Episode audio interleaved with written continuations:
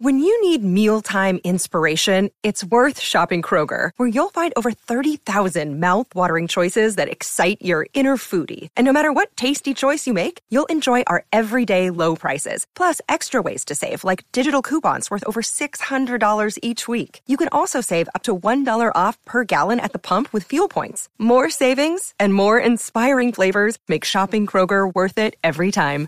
Kroger, fresh for everyone. Fuel restrictions apply or six with Mr. Roger Williams, author of my favorite book, The Metamorphosis of Prime Intellect.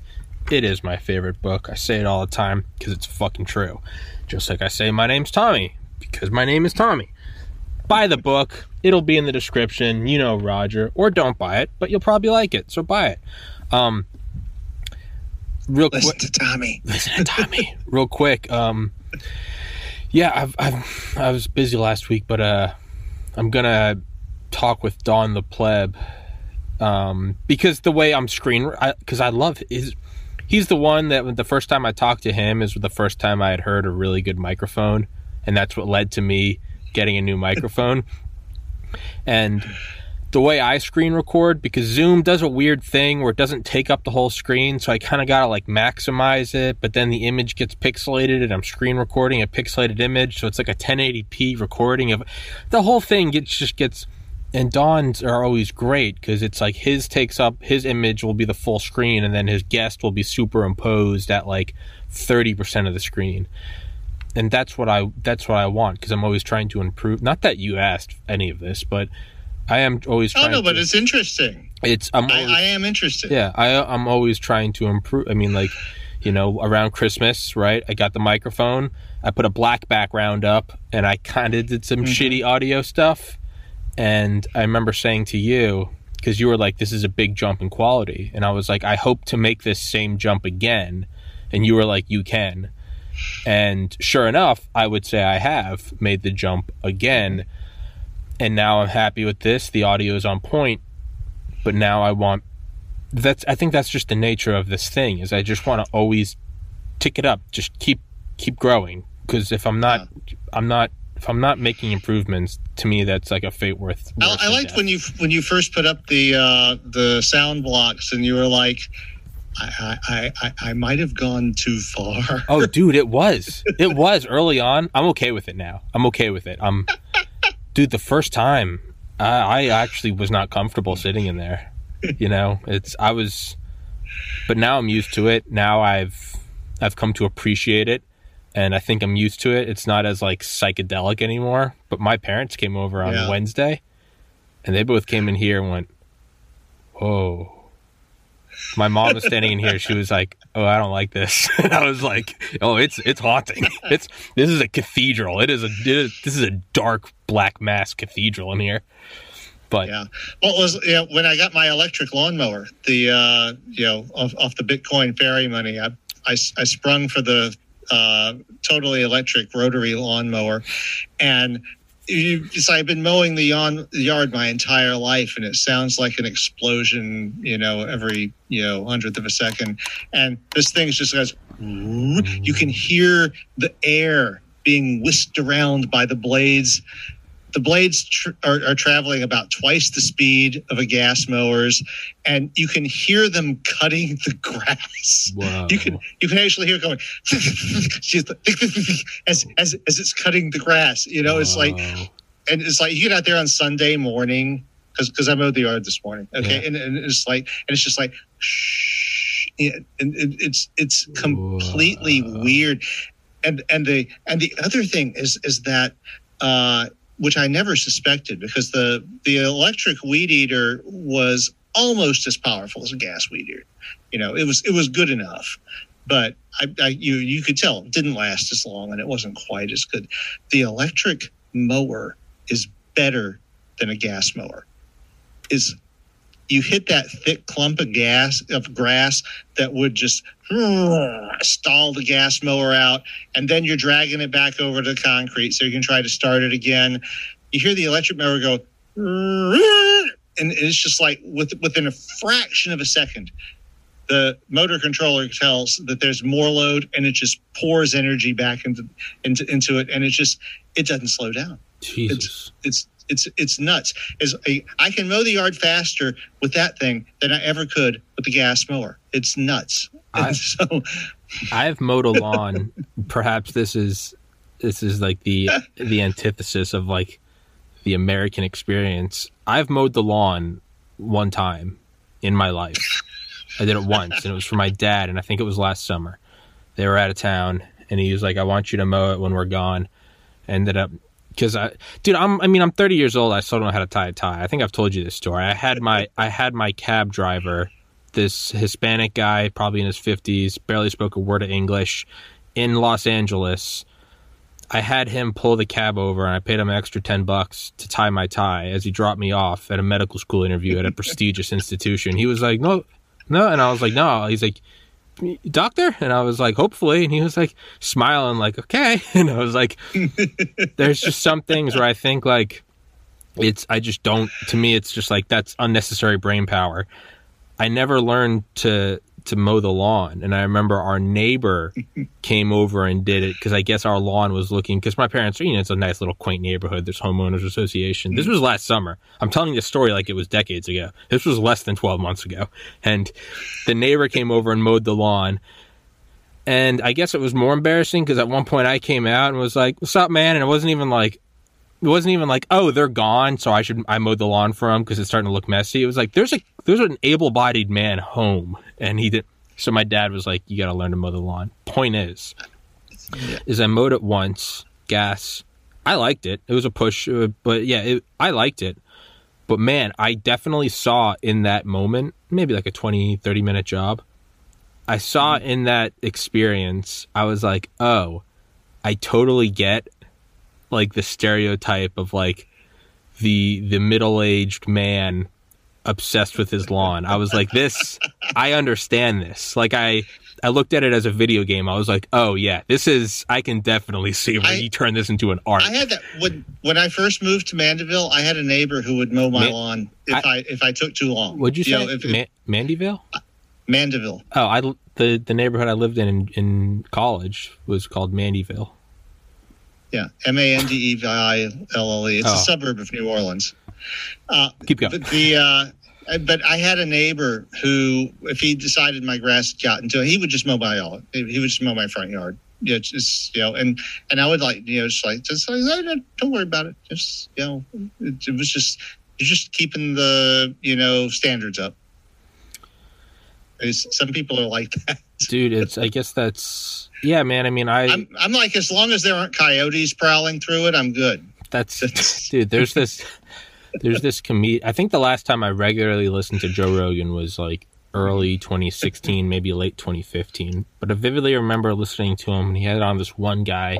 I think his director. His name was Bobcat Goldthwait, and yeah, neat guy. I- think somewhat famous. I don't know anything. I just vaguely remember this, and I remember him talking about his his now de- his deceased brother, and this was like a year after my brother died, so I'm, I kind of identified with it. This guy was in his like 50s, but he had a brother named Tommy, and I remember, and uh, and uh, but his brother lived in like upstate New York, and like really like ran with bikers, was just like had this crazy the antithesis of Bobcat. Bobcat was I think he's a Jewish guy. He's like this kind of well kept, you know, artistic, sure, but like successful kind of guy. And his brother Tommy in and out of jail, like you know, and uh, but the point is, is he went up to his house in like upstate New York, and he was like, and Tommy used to have, he had this house out in the middle of nowhere, and he would, he would grow corn. He had, you know, he had a clearing in the woods, just this like this like circular clearing after like a hundred miles of woods, and he would grow corn, but he didn't put it in rows or anything. It was just this this mass of corn 360 degrees around his like little tiny like cabin in the woods. And uh he was like i remember i was like hey hey tommy like what's uh what's all this corn for? He's like oh it's for the deer. And he was like oh that's nice of you. He goes oh no it's i shoot them when they're eating and he was like he's like you can only get one deer a year he was like nobody comes out here and checks and he went so he went into his tiny little cabin in the woods. So Bobcat goes into his brother's bathroom, just a little tiny, you know. And he goes, he goes, why is the why is the bathroom mirror cracked? It's a tiny little bathroom, and there's a window. And he goes, oh, he goes, uh, he goes every morning when I'm taking a shit, and he's like, he's like, I roll a fatty.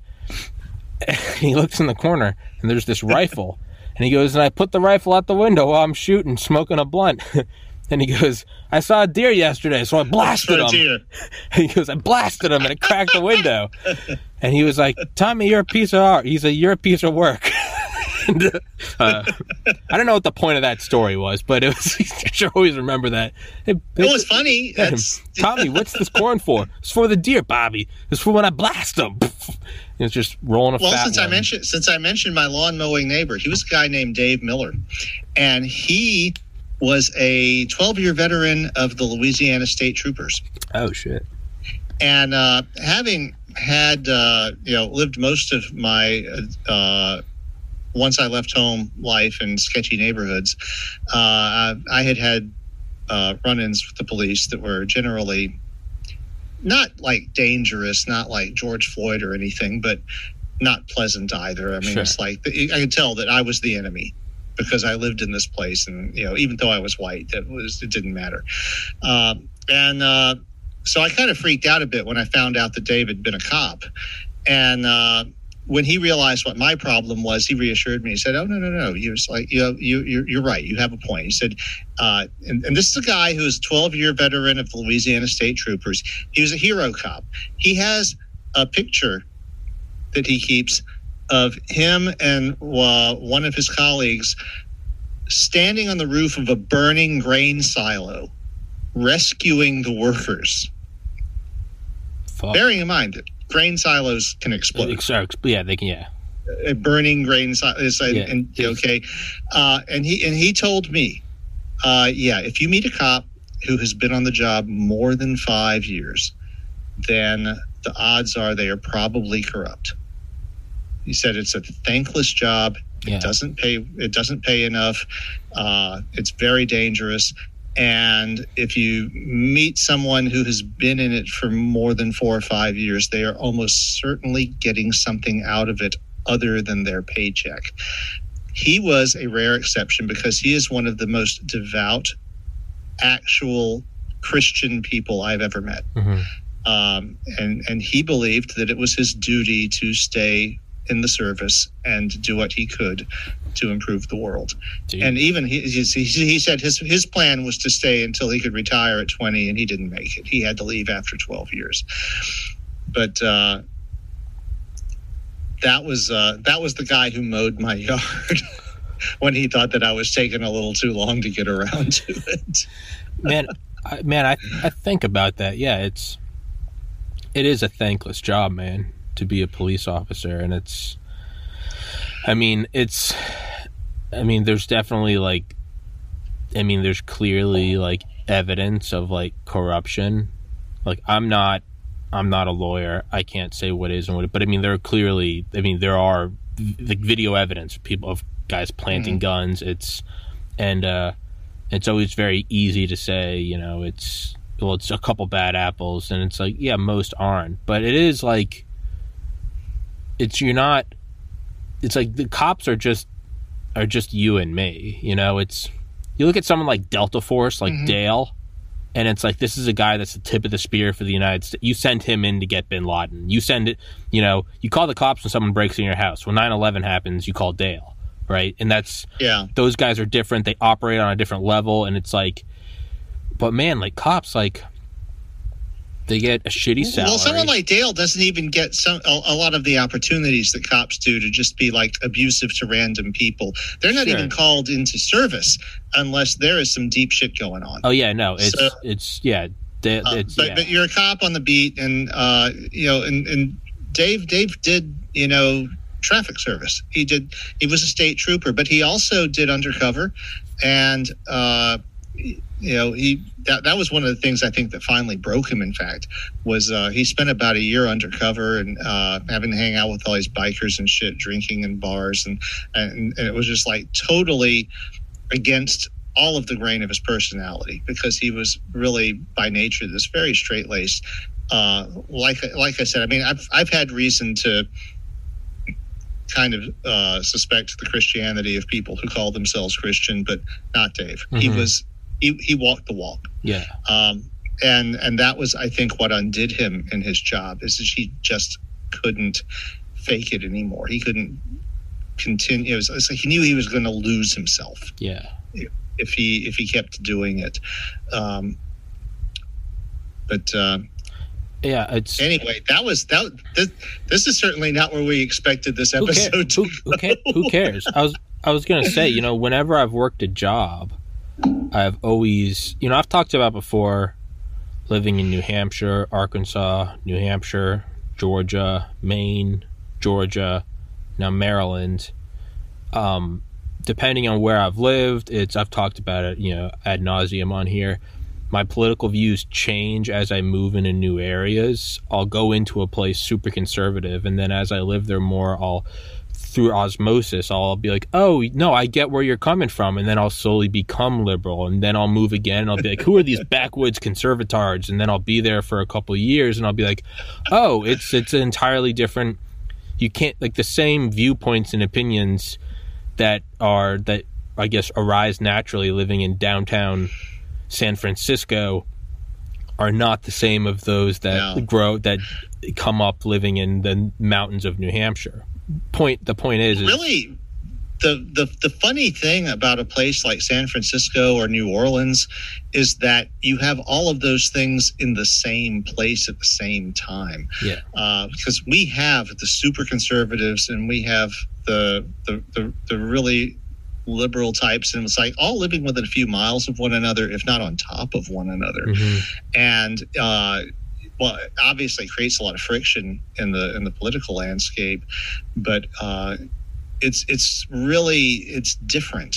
You know, you, you you think of you know you, you go to certain places and you think, well, there's a prevailing uh, political uh, viewpoint. Now, like I said, I live in the suburb of Mandeville, which is. Uh, if you've ever seen a map of the New Orleans area, New Orleans is sandwiched between Lake Pontchartrain and the Mississippi River.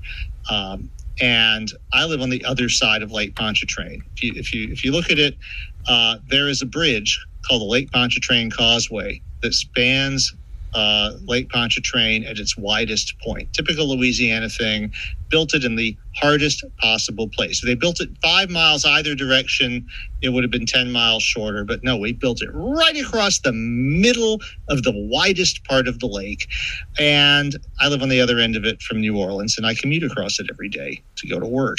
Um, but Mandeville is one of the reddest county uh, size. We, we have parishes instead of counties, but if we had counties, Mandeville would be one of the reddest counties in the entire United States.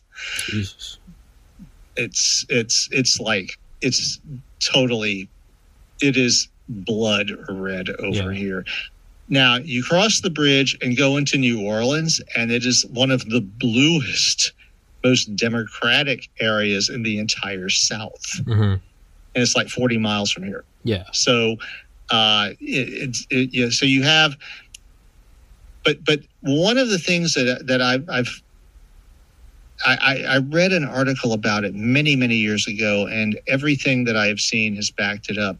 Is that for all our flaws in the South, for all of the evil shit that went down here, uh, one thing you don't have in the South is black people and white people not being able to coexist.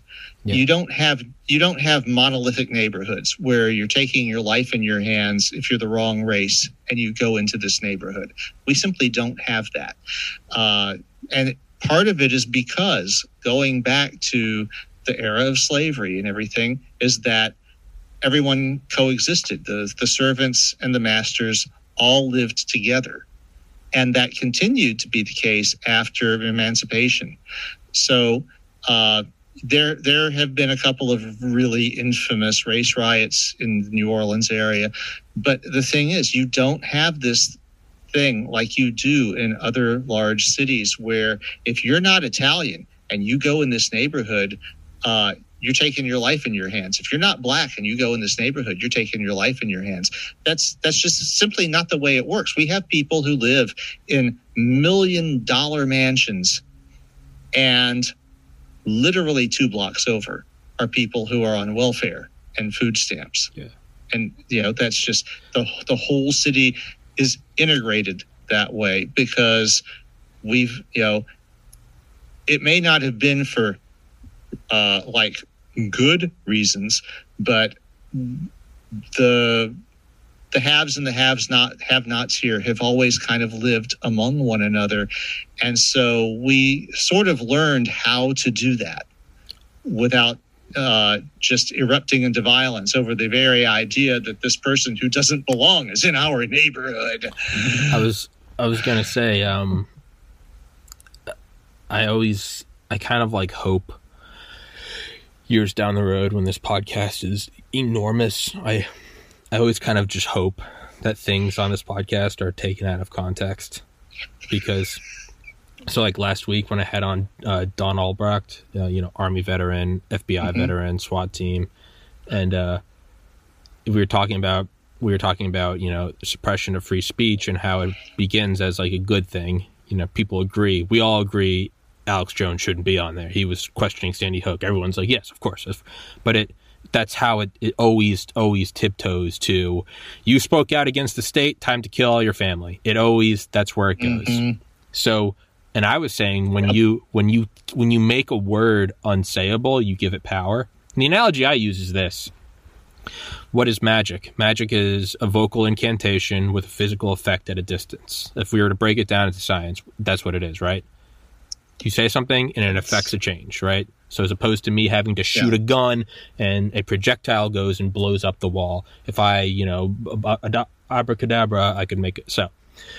yeah that's one form of magic So yes that's the logos so yeah. So I so my analogy is when you say when there's a word you can't say. For instance, you can call me cracker. That's no one gives a shit if you call me a, a, a dirty white trash cracker. Least of all me. I don't give a shit. I'm not even saying that you you're allowed to say no. I don't give a fuck.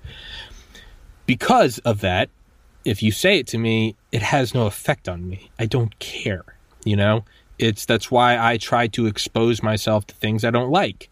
If someone tried, you know, right after my brother died, if someone made a suicide joke, I would be really upset. I'd be like, "Don't they know what I've been through?" But now I realize, like, hey, there are just because that's the thing that affects me. Well, you know what? Can I make a 9/11 joke or a Titanic joke? Well, how do I not know someone else? So it's by exposing myself to expose myself to all of it. I develop immunities to it. My rationale is is by making the N word a word you cannot say, you are giving the person who is going to say it. You're not protecting the black individual. You're giving ammunition to the racist individual. So if he wants, if he really wants, he has that weapon. And that weapon Yeah. is a form of magic. He can say it to you over the phone on the other side of the planet and it'll ruin your day. You know, you go home, man, this white guy called me today. You know what he said to me? He called me that is so my point is is you are giving power to the individual who it you're not protecting anybody. You're just giving power to the asshole. The point of that whole explanation yes it's like you're refining the plutonium yeah, exactly. Exactly. Perfect. You are giving the weapon to a bad guy. By using that analogy, and then, you know, and I finish it with saying, and even though that, I still never say it because I'm just, I'm not a hateful racist person. And Don agreed with me. But he was like, yeah, by having these topics that are verboten, you are only giving power to people who wish to use them for evil.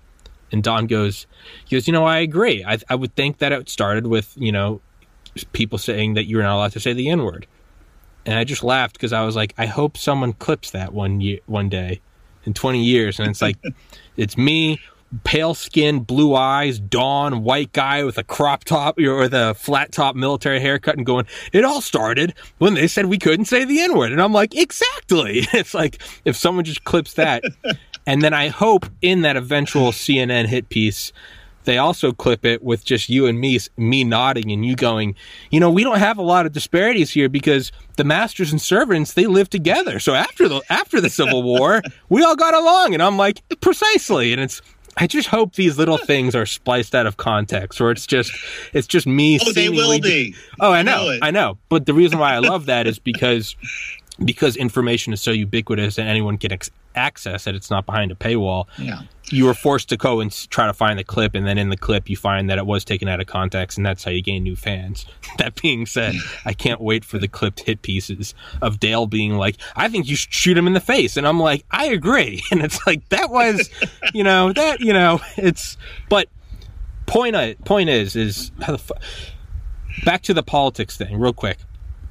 I have found whenever I go some, you know, with the exception of just like neo Nazi racists or something, whether it being a bouncer at the bar, whether it be working security at an apartment complex, whether it be working at a liquor store last summer, I have always found that that when I go and work a job, these people that you normally oh man fuck the bouncers they threw us out last night because my friend was you know he spilled his drink and they said we were too drunk? Or man they didn't let my girl in because she didn't have shoes or work at a liquor store. These assholes ID'd me dude. Don't they know I look 30 when you go and work at these jobs and you're working as a bouncer and it's you and all your buddies and it's night after night and you're making minimum wage shitty hours and there's just drunk assholes till finally where you're like you know what? I don't want to deal with any of these assholes. If that guy threw up you're too drunk you gotta go.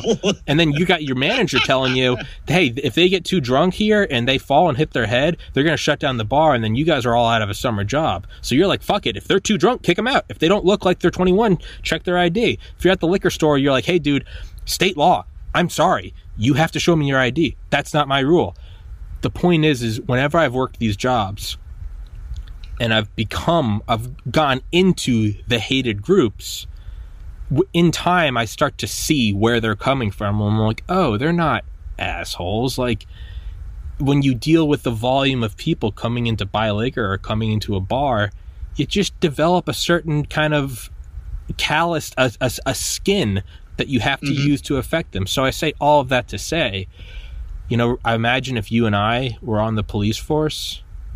That was pretty much what Dave said about being a cop is, is, is that you, you form this thick skin and people just basically cease being real. They, they become caricatures. Well, what, and what I mean, it'd be like if you and I were in a police chase and we pulled someone over and you've got your wife, and let's say I get married and I have a kid on the way, and it's you and I, and it, instead of these podcasts, what if these conversations were just every Sunday you and I were on patrol together? We've become friends. I know now your family, you know my family, we know each other's backstories, and we see a guy who's acting fidgety and he won't put his hands on the dash and we're like hey dude you know and we pull over people all day every day and everyone you know they stop the car they turn it off and they go my license registration we say thank you and then after 99 of those we see some guy who's in a beat up car and he's just he keeps you know and we're like dude just just turn the car off. Like this is all you have to do just turn the car off. And he's kind of looking around and looking around. And we're going is he reaching for a gun? And i'm and we, it's not just you and it's not just me and my partner anymore. You're like this is tommy. Tommy's got his parents and his two brothers and he lost a sibling. And this is roger. Roger still goes and sees mm-hmm. movies with his dad and he writes and he's and, and he's, he's he has a you know a, a collection of vacuum tubes. And it's like we know each other right to all of a sudden where you and i might look at this guy and go man it's him or us and right now he's not listening to our rules guns out I um, don't shoot but hey and he's going and he's starting to reach around and we're like hey motherfucker you're now putting us in danger i mean i get where all of a sudden next thing you know you're fucking beating a guy and someone catches it on the camera and now your city's burning because it's like roger and tommy look at these two white cops. And all anyone else sees is our mugshots like this. And you and i are like no one saw that entire year-long backstory of us being no one saw you and i helping an old woman out of a car. Like it's man well, i think that is the case sometimes. I mean that was that was something that uh, you know, dave, dave hero cop miller uh, himself said but you know then, then you look at some people like uh, Chauvin, Chauvin, who are just legitimate and, uh, assholes. he's he, the, the, dude is fucking stone cold killer. I exactly. mean he was like enjoying himself as he choked the life out of this guy. Exactly. You know, It's I mean, I mean, it's on film. Exactly. No, it, it, that's what I mean. It's that's not even an opinion. There's there is film, right? Or it's like that guy that shot the guy in the hallway a couple years ago with his gun, and it said "you're fucked" on the side. Like, I yeah, mean, I mean, it's, a little, little Right? bit over. the But then let's play devil's advocate. So that happens, and we go, yeah, that guy is an asshole. And then you say you have people going defund. But the- then you're right. There's there's there's the, the situations where it's really just a nasty job, And- and, sometimes the public. I mean, I deal. I have to deal with random people that I don't want to deal with, just because I work in industry. It's not even like working in retail. In retail, there's the people that I have to meet at random. At least are employed by somebody. So so somebody vetted them at some point and decided to pay them to deal with me. And a lot of times they are like, holy fuck. well, It's like uh, it's it's like what species are these guys? Because uh, if, if they're human and I'm human, something is wrong. It's they're, they're just that's there's not- there's another out of context clip.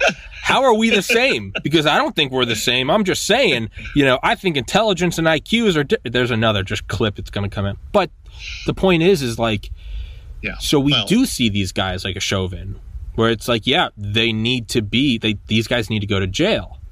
But then you have these mobs that are like, get rid of all cops. And then it's just, it's like you and me, and we're the cops, and we're going, wait, do you know how many times we've been called and there actually was Yeah. a guy who was threatening, you know, a young family or there's a young No, woman? I, I I do not want to live in a world that does not have well, that, cops. at that's all. what I mean. That's, That's what I mean. And it's, that's going to be chaos of a completely different order of magnitude. Well, what I mean is, so now you have a Chauvin, but then you have the Tommy and the Rogers who are just doing the beat, and now everyone hates us, and we're like, dude, we we've never done a bad thing in our life. Like, I'm sorry, that guy was an asshole, but we do more good than you can imagine. But it doesn't make the news because it's not sexy, and we're getting paid forty grand a year, and now people are going fucking pigs. And you know what? At a certain Yeah. point, you and I go, fuck these people. You know what? Fuck Well- them. We're making nothing. My wife cheated on me. Fuck it. Let's let the drug dealer go if he kicks us back an extra hundred a week. Yeah. I mean, I see uh, where it happens. And honestly, in honesty, it would help if our union didn't uh, solidly protect every one of us, even the bad ones, yes. when something went wrong. Yes. That's that. That is a bad thing, yes. and that is that is something that reflects badly on the good cops. Well, that it's- the it's- the police unions and the blue wall of silence yes. uh, stand up to to you know uh, to shield anyone, even the ones that are clearly bad. Yes. And you know, the, at some point, the uh, the Tommies and the Rogers have to say, "This is enough. We have to kick the Chauvins off the Mhm. force. We, we we have to make it clear that they are not us. We are not them Yeah. they don't belong here and you know we we, we don't keep protecting them after they've you know because this wasn't the first time chauvin No. co- choked the life out of somebody Yeah. I So, mean, it's, I, I mean this is a guy who got off on this and you know at, at some point you have to be able to say um this is tommy and roger here uh, this dude is seriously fucked up and we don't want to be associated with him yeah. you you you need to do something about him and the the there is a big problem that uh, in most police forces of any size in the U.S. Uh, the the police union is completely unwilling to say no this is a bad apple we need to get him out of the barrel uh, so that's hopefully that is the thing that will hope that, that, that may start to change Yeah. With the the Derek Chauvin prosecution because I think they they did a brilliant job hmm in the prosecution on that trial. That was like I have never seen anything like that in the prosecution of a cop, and uh, you know it's like the the whole the whole structure of the trial process is supposed to be that it's to the advantage of the defense hmm to go second because they get to see what the prosecution is going to do. But in that case, the prosecution just like nailed shut all the doors and windows, blocked the vent. They they they shut out everything. They they basically left the defense with no possible case hmm when when they took the floor, and it was almost embarrassing how poor the the, the defense was compared to the prosecution Yeah. in in that case. Um, So and and my so you have a Tommy and a Roger going, no, we can't be associated with this guy. You got at a certain point, you also have to look at, you know, it's not like you and I. It's not like this is an NFL team, right? And we're all making thirty million a year, and one guy beats his wife, and we go, you know what? He doesn't represent us. This is a bad apple. He's not a member of our of our football team. Well, it's worth it. It that's worth it. You got a good gig going on. Again, what about when you're back sore and you work 12 hours a day and you're making 40 grand a year? How much of a fuck do you really give to go, I'm going to stand, and I'm just being devil's advocate. You're just on your 900th day of work with no break. And how much of you really is going to come in and go, today's the day I stand up and I say, we are not Chauvin? Or how much of you just goes, clock in, I don't give a fuck, get in your car, I don't get. Like, I also get that. It's very easy for me to sit here doing what I love every day as happiness. I, I'm living the dream. I get to do whatever the fuck I want and I make money doing it. It's a cheat code. Talking to you. I mean, how much honestly it's, it's that way for me in my job too because I, I thoroughly love doing what i do doing industrial control systems and the stuff that I create and the stuff that I get to play with. Yeah. Uh, you know, so it's like uh, if I didn't have to do it, uh, there's a part of me that would be strongly motivated to do at least a lot of what I do for free, just you know, because it's fun. That's that, that's what I mean. Is so we have these things where we're kind of upbeat and we're we're not in the mode of like. But being a cop is a shitty. Well, that's what I mean. How much of it is like I'm gonna rock, you know, what if I come out against Chauvin? Is the rest of the police force are they all going to shun me? Maybe it won't be publicly, yeah. so I can't. Are they going to shun me? Is that going to make my job more? You know, it's like when people come into the liquor store and be like, you know, I don't have my ID. Like I am forty. Like, and I'm just saying, you guys should maybe go have take a stand with your boss and be like, hey, maybe we don't need an ID every. But it's like, dude, I'm making seven dollars an hour. It's one a.m. on a Friday. I don't give a fuck if you come in here or not. Have your like, there's no romantic you know what? Maybe we need to reform. No, if I'm on the good side of the boss, I don't have to work shitty hours anymore. Like, I'm making $7 an hour. Am I going to deal with this whole bullshit or am I going to go, hey, Arby's is paying $8 an hour? Peace. you know, it's so you have these guys that are cops, and at a certain point, do they just go, I'm just going to go moonlight. Fuck all of you. I'm out. Yeah. You know, it's it's a we're I think we're painting it a lot with romantic idyllicism that a lot of guys are just like, well, yeah, and, and, and also in. you have to you have to ask yourself if you're going to you know, end up having your partner shoot you and say, and the last thing you hear is your partner saying, uh, "Dude, you should have just taken. You should have shut the fuck up. Yeah, you should have shut you the know, fuck up." It's like, yeah, yeah, man. I don't calm down. Perp shot him. Yeah, it's that's what I mean. Is like some. Yeah how much of it is you're there and it's dude i mean there were bouncers that used to throw people out just because they didn't like them and they'd be like or you know their friend was trying to flirt with a girl so they would just kick out the guy that was flirting with them i mean that was wrong but am i going to go hey we shouldn't do that or am i like hey these guys give me a free ride to work and i know they have my back. If i shut the fuck up i know that they have my back and that when someone does act up these guys are going to come help me. It's a sticky i don't think it's as simple as we're but most of all, I have no idea what it is oh. because I'm not a cop. And everything I've said in the last 30 minutes is just horseshit conjecture as I'm wearing a fucking Pharaoh hoodie and sweatpants. Like, I am not the one to be speaking from my not ivory tower, but my my fucking foam palace of like foam palace. like I do whatever I want. Like I wake up when I want. I play video games and listen to audiobooks. Like I don't I can't I don't I, I have to be aware that like I am slowly becoming like detached from reality. I'm becoming the thing I hate when it's like, oh, Joe Rogan is like he's worth a hundred million dollars. He can't connect with the average person anymore. I'm not making near that much. I'm not making a thousandth yeah. of that that. But man, my life is slowly becoming I get to do whatever I want and I need to remember that like oh I'm not dealing with alarms up, baby's crying, I got to go to fucking work. What what my my partner's on trial? I don't give a fuck. I've got a blinding headache. My wife can't get health care. Why is the light red? I fucking hate this light. God damn it. I didn't sleep enough last night. Jesus, it was easier when I was younger. God, I can't even fit into this uniform anymore. The last thing I'm thinking about is today I make a stand. No, I'm going when do I get off work so I can drown myself in Budweiser. Like, yeah. it's man, I think it's it's and furthermore to show how romantic and detached you and I are. At any point, we can just end this conversation and we no longer have to entertain it. We don't have to go back to work at the precinct. We can just say, and now let's talk about aliens. And it's gone. We can just brush it out the window. Yes, like, which we're about to do anyway. So. Which we're about to do anyway. did you like my uh did you like my reading? Yes, I, I, I, really thought it was amusing because it was like you were doing me. It's like you were doing all of the things that I did when I first, you know, first started doing this, and it was, was like, fucking, yeah, okay, yeah, this is this is funny, uh, you know. But but no, you did well, Thank and you, uh, you uh, I mean, you, you, you conveyed the earnestness of it.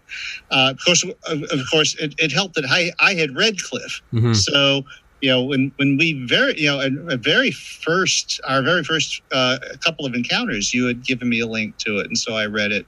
Uh, and and so i found it uh, amusing that uh, it's like when when you and alan bloom you know Howard. did that interview you know, howard yeah, bloom? You said howard alan bloom. alan. I'm, I'm just ignore me. Uh, but uh, no, so, so y'all came across like long lost brothers, and you know, then then when you did when you did the reading was like, yes, I, I was going to give him a version that I could, you know, point him to the robot, and it's like he realized it was graphic, and yeah, couldn't yeah feed it to the robot, yeah. so you decided to read it. And the thing is, like, is I can't find the word file. I don't know where it is. It's been lost.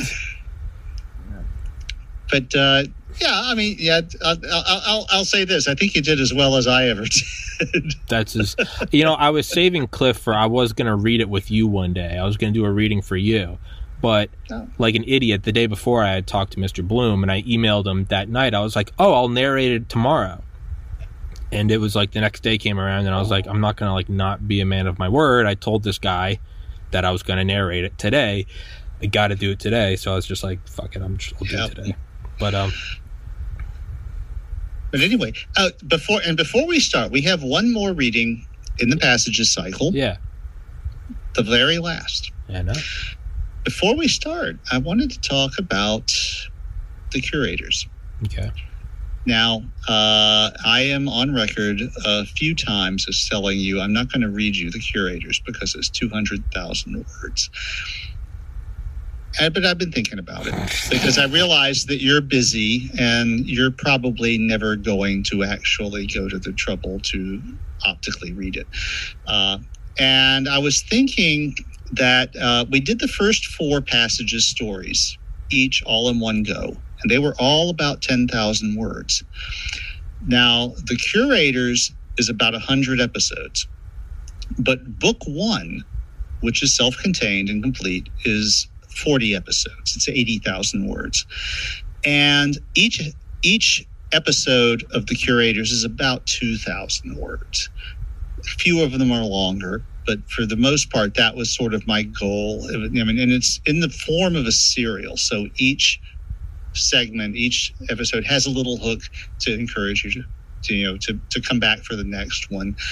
And I was thinking that if I did four at a time, then uh, that would be about the same for each block as one of the first passages stories. And we would get through book one in about eight podcasts. I'm down. And that that seems reasonable. Yeah. That, that, that would be something I would be willing to do if you're interested. It's, Absolutely, it's, I am and, and, and because there's a lot of cool stuff in there. Honestly, there's a lot of cool stuff I would really like to share with you. I would really Fuck like yeah. to see what you think of it. Fuck yeah! Bounce it off of you. Fuck yeah! Uh, so and uh, yeah, and because the curators is in between. You know, MOPI is uh, so near future. It is actually uh, the accessible part of it is set in the past. Mm-hmm. It's you know it, it, the, the singularity occurred in 1988. Yeah. Uh, and passages is very far in the future. Uh, even the most immediate passages stories are tens of thousands of years in the future, and Revelation passages literally a billion years in the future. Uh, but the curators starts in 2040, in the 2040s. So it, it is actually a little more accessible near future. It's just a completely different thing than anything you've seen me do.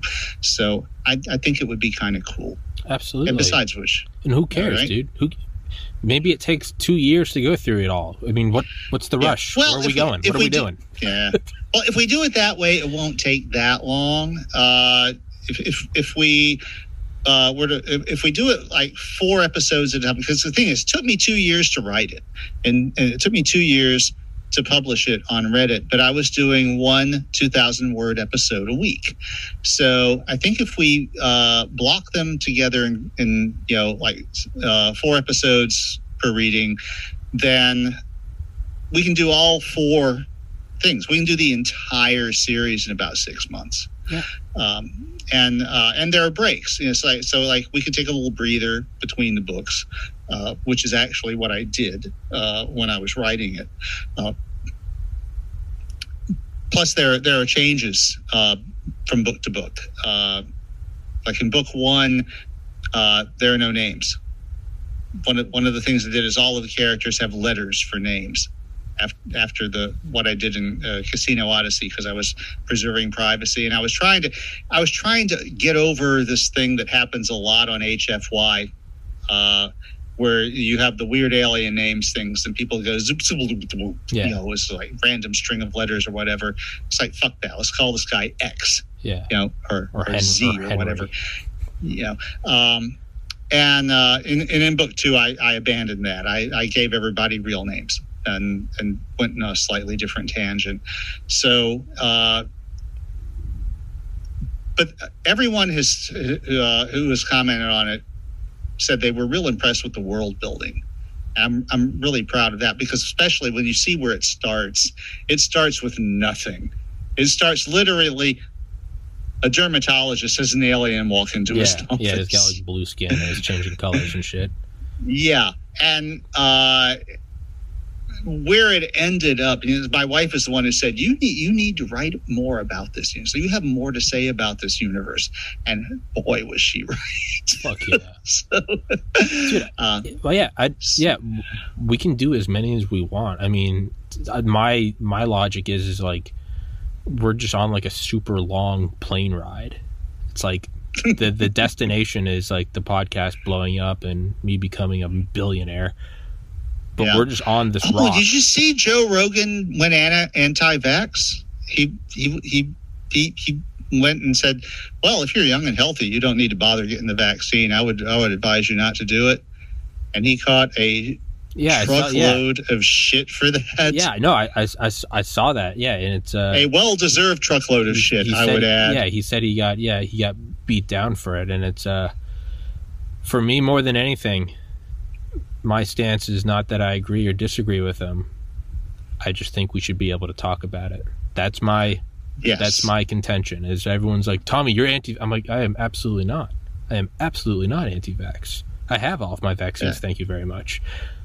I just think we should be able to talk about it because when someone says you can't talk about something, that's when my No. spidey senses. I was struck off. when you you did just like I, I went over to the other site and and and looked at your interview with the uh the other guy who I you know the Hodkinson. yes um and uh I was I was struck by how you know how thoroughly he had really been canceled. I mean, Oh yeah, like uh, all right uh, as as much as i am in favor of saying look you need to get the fucking vaccine. Uh-huh. it's it's a it's a a societal thing. It's Yeah, not yeah. just about you. Yeah, uh, on the other you got uh, a dissenting viewpoint. Uh, that's not how you handle it.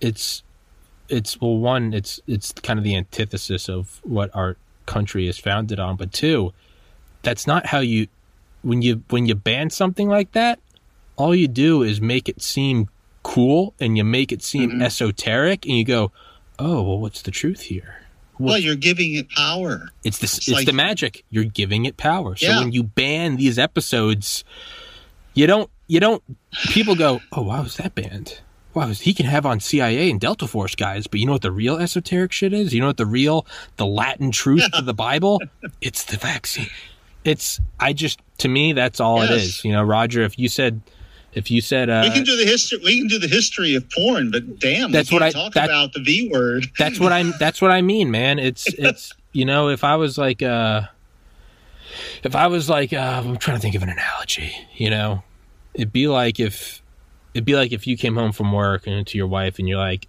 all these guys came up to me and said that you were cheating on me and you're like i know they're not true and i want to prove them wrong can you like can you just show me like your text because i know you didn't and she's like no under no and you're like hey i get privacy and all but you're like it's just it's driving me crazy and i just want to you know this is my marriage and i just like i want to prove them wrong. And she's like under no circumstances and if you do try to look at it i'll burn the house down. And you're like what the fuck? You're like we literally share a bank Yeah. account. Like i've i've seen you naked more times than not. Like what what do you to me that's my concern is it's not the vac it's not the fucking vaccine. It's not about the the the ethanol the corn ethanol content of gasoline i don't give a fuck to me when someone says you cannot talk about it and anyone that does talk about it is off the digital world to me that just makes the hairs stand up and i'm and like you're and you're and you're getting penalized for the crime of giving these people a uh, a forum. When you're giving them a forum of what? How many listeners do you have? I mean, it's like you're, you're i'm not joe rogan yeah. It's- I mean, it's not. Yeah, you're not Joe Rogan yet. To me So it's just uh, it's if, if it's- they're if they're wrong let their wrong thoughts Yeah. be shot down in a free marketplace of ideas let it die Mhm. on this on the altar of public opinion when you hide it I away you just you That's what the founding fathers intended. They had all those pamphleteers running around in France. They knew exactly what they were getting into when they wrote the First Amendment. yeah So, that's why that's why we have body cams on police officers so instead of just having to take your word for it we can look at it and we go oh you know, if there's no body cam, how who knows how many people have been like, you can't prosecute Chauvin, but now we see it and we're all like, oh, uh, okay, yeah, no, you got to go. That's the that's the free marketplace. You put it out there and it was shot down. It's when so when you go, you can't talk about this, dude. You just, I'm sorry, nothing is gonna win me over less than me going, yeah, no, no, I'm just, we're just talking about the vaccine. I'm just curious because, you know, it, it- you know, I'm, I'm just interested Yeah. about it because I'm 30, I'm healthy. And they go, no, and your channel's blocked. I'm like, well, now, now, even if my mom came to me with it, I would be like, just why can't I ask, why can't I talk about it? Nothing is going to make me want something less than if someone says, under no circumstances can you talk about this. I, yeah. You are not winning me over that way. Roger, don't don't Right. look around, Roger. Don't look at your phone. Don't look at the emergency calls from your wife. Just trust me when I say put this tab on your tongue. I know you've only known me for a year. Don't call the cops. Don't you dare call. If you call the cops, I'll shoot you in the head. Take this. T- you're like, Tommy, is it acid? And I'm like, don't talk to anyone. Just put the tab in your mouth. Now, do it now, Roger. And you're going to be like, dude, Tommy, if you had come to me with acid, I might have said, sure, let's have a good time. But now you're creeping me out. And I'm I'm, I'm covering your windows and I throw your phone at the wall and I cut your phone lines and I'm like, Roger Williams, you are going to take this tab and you're going to take it now. And you're like, what is it? And I'm like, take it now. You're going to be like, dude. It's like, oh fuck, it's the they live classes. And, th- and then you t- and then it turns out that what what what and then it turns out what it actually was is it was just a multivitamin and you'd be like dude why didn't you just tell me it was a multivitamin and I'd be like because I really wanted you to take it you'd be like Tommy I would have taken it I would have without a moment's hesitation if you had said hey I got these new Centrum multivitamins. You go oh cool. That's mm-hmm. where I'm coming from is so when people are like no don't can't look at it. Don't look over here. And I'm like well now now when someone's like don't you can't look at anything. Just just come over here. And i'm like well no i don't with the same hesitation if a homeless guy came up to me with a syringe and was like you want to see god? I'd be like no dude. I don't want Not whatever that much. That, that's what i mean is that's my concern that's my concern that's all my concern is it's i you know and so i'm not being won over you know roger let me pee real quick before we do this reading this uh All right. this podcast has gone in a hundred million directions. I don't know what the title of this is going to be. Uh, Revelation passage part five. What about Chauvin vaccine? Well, we're going to do Revelation passage five, which is the culmination of the Revelation passages series. This is going to be the last. Re- this is going to be the last passage in the void reading that I will ever do for you because we've done them all. Episode four four six, Masters and Slaves, by Roger Williams. the reason the masses and the workers We all lived together we, we all lived together. We was all friends. Along with Brer Rabbit. Now, and, now, uh, Lord, the law preordained us. Oh, that's another one. It's like Song of the South. You can't, you know, it's it's it's like uh Brett, Brett, you know, don't throw me in that bribe ratch, Brett, you know, and, and and it's like, you know, no one can see that cartoon anymore. yeah, It's, it's, like, it's like another generation. No one's going to know what the fuck you're talking about when uh, you, you say, uh, "Don't don't throw me in that bribe patch." Yeah. It's That that's that that's going to be lost it's because it's it's it's it's wrong thing. it's you know, when you hide things that's it just becomes all the more dangerous. Just get on the train. Where's the train going? Just just get on the train. Juden. You'd be Hmm. like, I just want to know where the train's going. It is going. You are going to work. We are cleansing. yes, we are work, cleansing. work the- will make you free. Work will make you free. You want to be free? we are cleansing. We are cleansing all of society, asked Judenkind. You'd be like, "Can I just? Where the train's going? Get on your train now, Schnell." Okay, well now I'm very concerned about getting on this train, Hans. Like that's what I mean. Now, if you show me the train, you go this go, is looking like a really bad idea. yeah. Now, if you show me the train, you go, oh, it, it goes to Brooklyn. There's a there's a badass uh, pizza place down there. Fuck yeah, let's get on the train. Just when you when you don't look in what's in those cars. Why why does it smell like dead bodies? It's not bodies. It's just you know train smell. You know, it's. I'd be like, well, This- Hans, this- no, no, thank you. This looks an awful lot like a cattle This car. looks an awful lot like a cat. Where is everyone? Why is there? What is that? Why do you have barbed wire fences with gunning towers around the summer camp? Are you being honest with me, Hans? yes, it's just a youth camp. You know, like, Why are uh, you? why are you being? we want to make sure the kids are having fun. So just going there, we are working. You look able-bodied. You can lift. You can move, right? You yes. Yes, we have rockets to be made. We you have rockets. You want to go to the moon? Who doesn't like rockets, huh? Come on, who's my little schnitzel? I got your nose. You know, it's that's that's all. I'm. I watched this video the other day of this. Uh, there's this. I don't know if there's like a name for it, but it's these.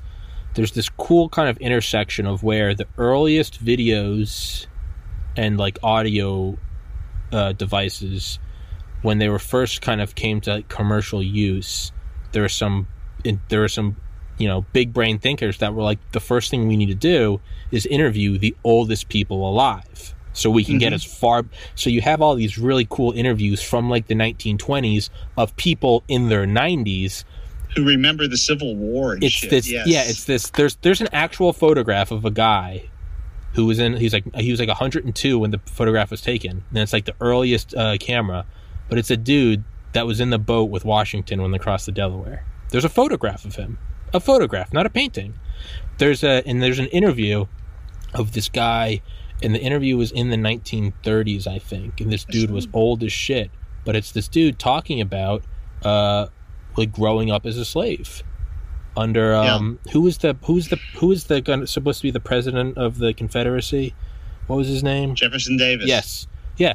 Massa davis and that's how we talk about him and it's this craziest thing because you're listening to it and he's got Yeah. nothing but good Well, there was a say. lot. A lot of that was done as part of the New Deal uh, w- under FDR, and the you know that was that was one of the things they they did a lot of these uh, sociological projects yeah uh, as you know as part of the New Deal, and and uh, and so at that time there were still a lot of old people Yeah. around who were who were children at the time, but did remember the Civil War. Yeah. And uh, uh, so they got a lot of material because at that time they did have recording devices and they had film cameras.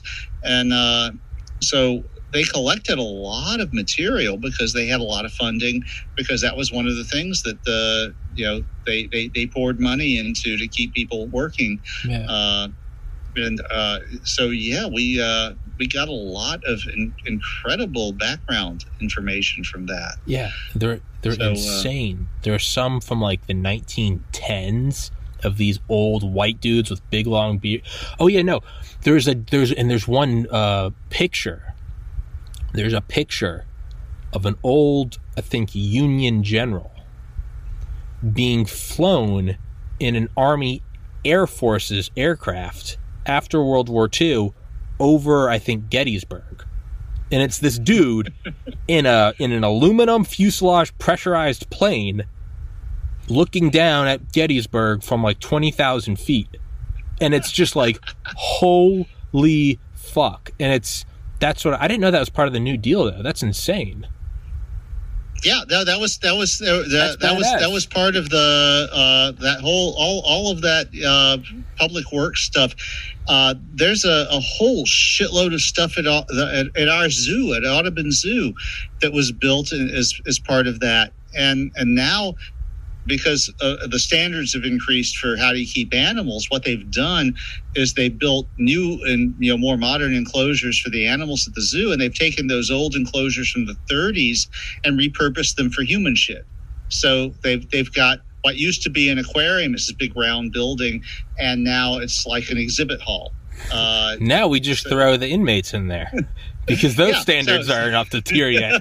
we throw the inmates where we used to put the tigers. No, it's fine. The humans are fine yeah, but but but it's uh, it, it, the you know basically they were throwing work at anyone mm-hmm. who who could do anything that mm-hmm. might be useful and that, that was one of the things is they did these ethnographic background yeah. uh, things and it turned up because it was in time to catch a lot of the old people who remembered the civil war and reconstruction and they gathered a lot of information in in that time period that, that probably would have been lost if it wasn't for the Great Depression and and the New Deal.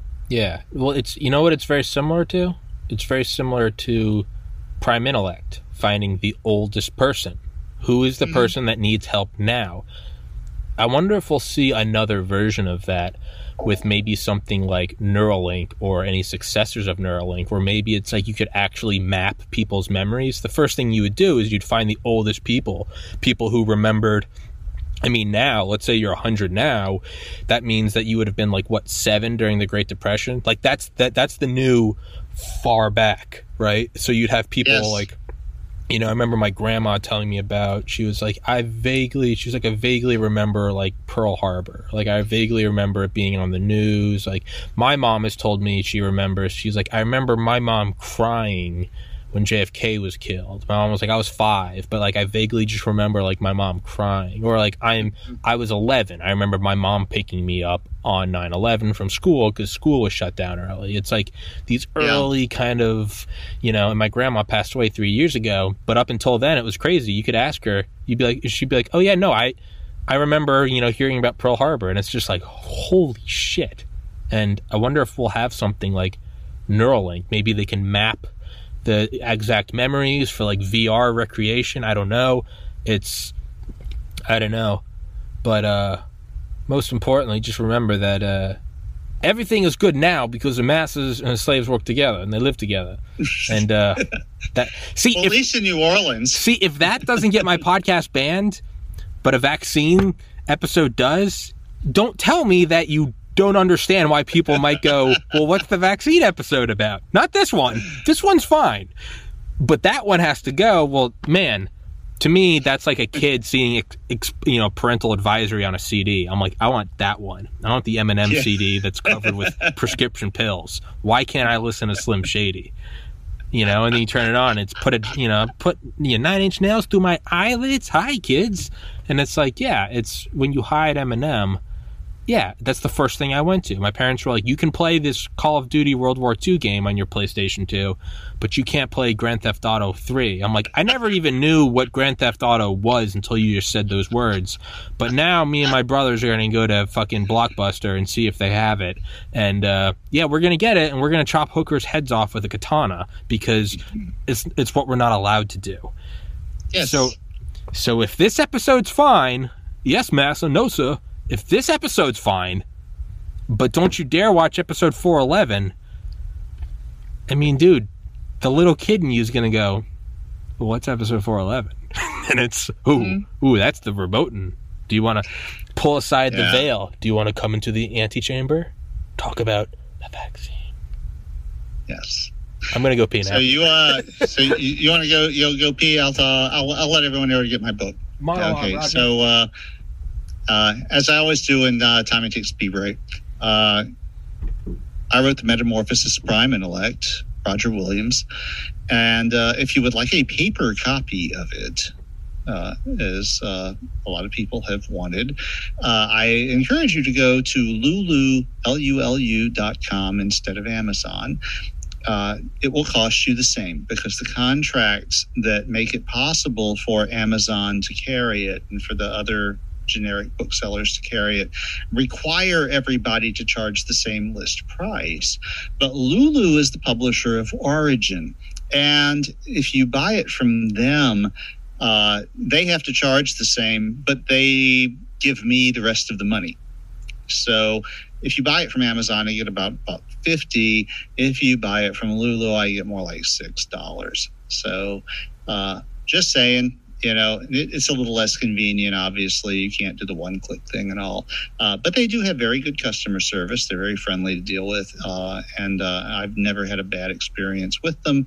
Uh, and you know, if you do, let me know. Uh, but uh, that's that that's the the spiel. Now, if you want an ebook, if you want it on Kindle or any of the other formats, then Amazon is fine because for those things they are the publisher of Origin, and so it doesn't make a difference.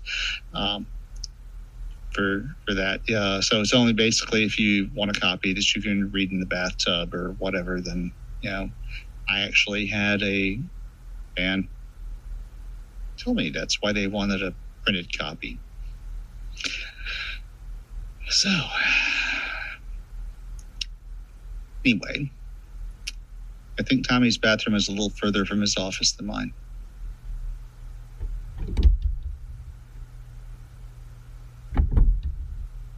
Roger, why aren't you monologuing? I've been monologuing. I'll fucking fight you, dude. I just I just finished. i I'll just finished my I'll monologue. I was fuck- I will fight I just you. I just said I think your bathroom is probably a little further from your office than mine is. No, it's about eight feet. Well, what took so long? I take my time. Get into the reading? Okay. Yes, let's do the reading. Yes. Massa. Okay. Yes, Massa. So, uh, Revelation passage is the capstone of the Passages in the Void series, and it consists of five episodes that I wrote all at the same time. Within the five episodes are six parts um, that don't exactly align with the episode edges because I broke them up uh, to make what I thought would be a little better publication schedule type of thing. And of course, all that went to shit because some asswipe at Kuro5hin wrote a voting bot to prevent me from posting it there. So uh, I ended up putting it on my own website instead. Uh, but this is uh, episode five, the fifth of the five Revelation passage episodes. And I don't remember, know if you remember, but we started Revelation passage with part two. Mm-hmm. So this is part one. And the reason it's part one is that all of the other stories, the other four story, you know, the other four episodes of Revelation passage have been set about 1.2 billion years in the future. Uh, when a couple of different spaceships made it from the Milky Way to uh, some galaxy about 20 million light years from here. This story is set 500 million years in the future, 700 million years in the past from the stories in episodes one through four. So uh, it's set 200 million years after the Paleobringer departed, the bad guy who creeped you out so much Oh yeah. from episode four. Okay, so uh, but this is in the Milky Way, in a galaxy in uh, in a world of, uh, about thirty thousand light years from Earth. Revelation five, the Queen of the Galaxy, Part one. The transition from mech to bio isn't usually very startling. I woke up on a hard slab, mainly because the nanomachinery prefer to operate in a clean environment, but I was warm and comfortable. I sat up, swung my legs over the edge of the platform, and found a mirror waiting for me so I could examine my new body. It wasn't what I would tend to wear. My skin was darker, my features a bit sharper, but the changes were expected, and I found the result pleasing. Being newly bio, though, I was a bit startled at my own clarity of thought. Being bio usually means feeling a bit muddled, but my mission required something a bit different. My brain wasn't biological. It was a diamondoid supercomputer running a very perfect simulation of a brain. It could perfectly express love and lust, pain and wonder, but unlike a normal brain, it could also hold most of my memories. I passed into a, the antechamber and found clothing. It was very fine and showed evidence of having been assembled by human labor rather than automation. I savored the sensation as it slid over my skin. When you're a mech, there's a tendency to tune out or not bother simulating such distractions. The uncontrollable richness of sensation is one reason people drop into bio from mech. It's a thing that probably could be simulated, but when you have perfect control, it seems kind of ridiculous, a waste of processing power. There was another mirror, and I passed into the entryway. There was a steel door with a prominent sign.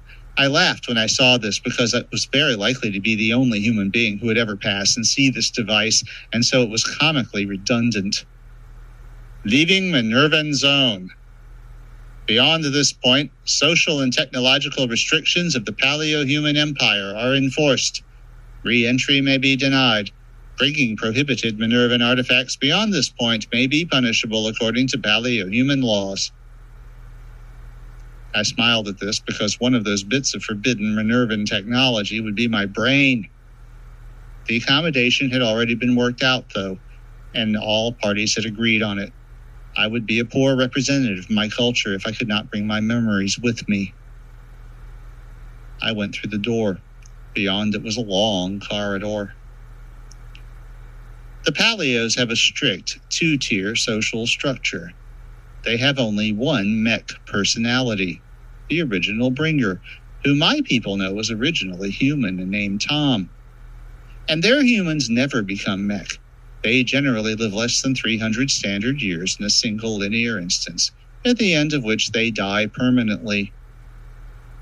Although the paleo-human mech really run their worlds, they have an elaborate system for the fulfillment of human social needs, which includes a royalty, which theoretically represents the people to their machines. And while the oldest paleo-human worlds, such as Tristan, had been overrun in the war, a very few old worlds survived. Loki, where I had been awakened, is the oldest, and therefore its human royalty are technically the ruling monarchs of the paleo human sphere of influence. Ending the war had taken a quarter of a billion years. Although it had been proven that faster than light communication was possible over interstellar distances, it was hard to maintain such lines in an environment of constant sabotage and attack the galaxy is a 100,000 light years across, and reaching a consensus seemed almost impossible. Had we not gotten the news from Andromeda that they had linked their galaxy together peacefully, we might never have managed it. The mech had made their peace, but the Paleos had asked the Minervans to place a Minervan human in the Paleo royal line to cement our agreement for their humans. And so that was my mission. I would live and die as a Paleo to demonstrate Minervan tolerance for their ideals. At the far end of the corridor, there was another door with a comical sign warning that I was about to enter the sphere of Paleo human influence. I passed through, and before me stood Crown Prince Alex of Loki. He bowed slightly, and I returned the gesture. You're quite beautiful, he said, and I could tell it wasn't just protocol. The Minervan mech had been as discreet as possible, but they had gathered every bit of data possible about the prince's sexual preferences and fantasies, and they had designed my body to conform as closely as possible to what he might want. For my part, I also felt a pang of lust when I felt my eyes fell on the prince, and I knew that was because my makers had edited my sexual preferences to make sure I would find him appealing. Oddly, it is exactly the sort of meddling that the paleos seem to find most distasteful about our lifestyle, yet it seems silly to argue with the convenience. If the purpose of my remaining life was to basically bear children for this man, why shouldn't I be programmed to enjoy it? And you quite handsome, Prince Alex, I said. I think we might make a good couple. He looked puzzled. I'm surprised, Princess. I was told that your brain is a diamond. I expected something more mechanical. He nodded. You seem quite human. I am human. My brain is diamondoid, but my people are very skilled at making such a thing do what your natural brain does. My brain is capable of love, loyalty, and lust. I glanced significantly at his crotch. And I think I'm going to enjoy this duty. He laughed sharply. And humor, I see. I just nodded. He gestured. There was another long corridor. We walked together. My life is public. I assume you know all about me, the prince said, and I nodded. Yet I know nothing about you. Given that we are to marry this day, could you enlighten me? Once upon a time, I said, there was a girl, 10 years old and afflicted with a withering disease. This was about 300 million years ago. Her body was aging at more than 10 times the normal rate, she had heart disease and arthritis, and in those days the bringers could not cure her affliction. But she lived on a Minervan world, and the first new experiments were being done in the direction that had produced Bringer Tom so many millions of years earlier. The little girl learned of this and insisted that she would rather face the microtome and simulation than the ruin that was her natural body. Because it was a Minervan world, she got her wish. As far as we know, she, I, was the second person ever successfully digitized after Bringer Tom himself. You're 300 million years old? He whistled softly. For someone like me, age is a little complicated. I've lived many lifetimes, some in parallel, and sometimes I've slept in perfect stasis for the aeon of an interstellar journey. As a mech, I can be copied, and if two instances of me meet, we can share memories or rejoin. Although my memory is much larger than a normal human's, I've still forgotten most of the details of my life. My mental processes are the same as yours. But you could rejoin your sisters, the prince said. I shook my head. Not now. In this instance, I will live and die as one of you. That is my commitment to your people. You won't really die if there are so many other copies of you out there? How many of those copies will be your wife, Crown Prince Alex? How many will be the first queen of a galaxy united after aeons of war? And it's worth it to you to accept permanent death to be my wife? I've died many times. But it's the one thing my vast memory does not include because the instances of me that died could not share such a memory with those of me that lived. My sisters will be jealous of this instance because none of them can ever share it. They will be proud but wistful. This will be my life. Mine. I gripped his hand hard. That is one thing my culture cannot provide. I like your passion, the prince said and I almost shot back, We knew you would, but I bit my lip instead. Before we could be married, we had a duty to perform. And we reached the end of the corridor, ran to stairs that reached a dais, and beyond the dais were between 162,000 and 168,000 people. It was hard for me to form a better estimate because the fringes of the crowd were barely visible. To our side, a loud, amplified voice said, She is here, and the crowd roared. I stepped up on the dais, and for a brief instant, a laser scanner flashed the message Zone of Voice Amplification on my retina. The older man who had said, She is here, gestured toward my future husband and said, Crown Prince Alex. The crowd roared. Alex took up the announcer's position. Citizens of Loki and of the galaxy, Princess Anne of Minerva. I stepped forward and the crowd roared. I bowed appreciatively. Citizens of Loki and of the galaxy, I come to you as a representative of the Minervan Confederation. Today we are prepared to ratify the Paleo Minervan Accord agreed upon by our bringer caretakers. I have come to marry your prince so that our royal lines might be joined for an aeon in peace and harmony. I didn't bother to mention that I pretty much was the Minervan royal line, such a thing having not previously existed. The crowd predictably roared. Then Alex and I took turns reading the articles of the agreement. I started. One. All humans on all human worlds, both Paleo-human and Minervan, have the right to know that machine uploading is possible and to request machine uploading at will. I wouldn't exactly say crickets chirping, but the applause was subdued. Alex up. Two. Humans cannot be forced to upload, even when biological death is inevitable. The right to experience a single natural lifetime shall not be infringed just because the technology exists to do otherwise. Much louder applause, though not quite roaring. My turn up. Three. Human worlds may elect by popular majority vote of their human population to expel those who choose to upload. More enthusiastic applause.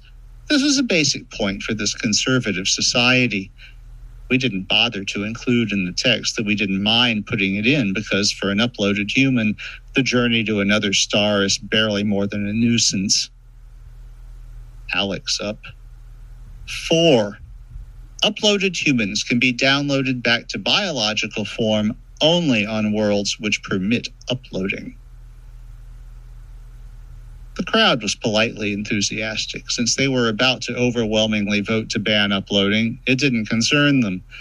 Of course, my presence was technically a violation of this article, but it was another accommodation like that which permitted my diamondoid brain. My turn. Five. Humans will only reproduce biologically, never when uploaded. Polite applause. It probably never even occurred to them just how weird that can get. That clause had been the last sticking point on the Minervan end of the negotiations. There are many on our side who felt it was unnecessarily limiting. But including the clause was preferable to genocidally exterminating the Paleos. It was the one real concession the Minervans made. Alex. Six. Biological humans will not be allowed to ruinously overpopulate their ecosystems. The crowd approved. This was a core point of their philosophy, and I knew it had been the first point of agreement between the negotiators. I finished it up. Seven. Biological human evolution will be constrained to forms which could interbreed with our original ancestors on Earth at the time of the extinction at Reykjavik. And at this, the crowd really did roar. I think this more than anything drove the paleo human resistance that there would end up being multiple and branching and incompatible species, all considering themselves human. That such incompatibility could easily be fixed in the digital realm was something they didn't quite get. But the reverse was also true. We were willing to put such clauses in the agreement because we knew what was possible for a natural human who chose to become mech. It wasn't really much of a limitation for us. Loki was a starless world, so the atmosphere was usually cl- cloudy to form an insulating barrier between the geothermal taps and the cold of space. This being a special occasion, though, the clouds had been thinning over the crowd since before we began speaking. As we finished our presentation and prepared to ratify the agreement, the first stars began to come out. Finally, the prince produced the ceremonial knife, and each of us made a shallow cut in our right wrist, and we pressed the cuts together to mingle our blood. With this act, we ratified the Paleo Minervan Accord, And at that point, the galaxy ship that had brought my personality to Loki turned on its engines. For the first time since it had been ejected from its stellar system, Loki knew daylight, at least over an area of a few hundred square kilometers. Orbiting just below geosynchronous orbit, the Galaxy ship had oriented its collector array to reflect the brilliance of its engine radiation. From the surface, within the focus zone centered on our ceremony, it made a very passable imitation of a star. The crowd gasped and gaped. Fortunately, the Galaxy ship wasn't radiating too much in the ultraviolet, so nobody was likely to go blind from staring at it. So is this daylight? Prince Alex asked softly. I could have pointed out half a dozen flaws. The quote sun unquote had a little black dot in the middle, no sunspots, a distinct radial structure, and totally wrong spectrum outside the visible. But then again, people who did not have diamondoid retinas would probably not notice such things. So I said, yes. Prince Alex then pointed and said, What is that color phenomenon? The clouds had cleared, but Loki's upper atmosphere was still full of water, and the droplets were making themselves known. A rainbow. You don't normally see them because your daylights are diffuse. You need a point source. Look, there's a second set. It's reversed. See, the blue is outside. What causes these? Well, the boring explanation involves refraction of light and water droplets, but some say the rainbow is a promise by those who guard us not to destroy the world again. The prince stared up at the sky for a long moment. This is a good sign, then, that our guardians have sent. Many worlds have been destroyed in the course of this war. Is this their promise that no such things will ever happen again? Oh, I knew it was more complicated than that, but it was easiest to say, I think so. A tenth of the day later, we were married. This is the final instance of Passages in the Void, 2002 through 2007, by localroger, New Orleans, Louisiana.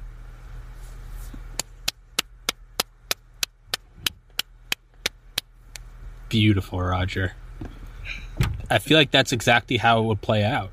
Like, we are going to come to a crossroads where there's going to be a whole do you upload or not?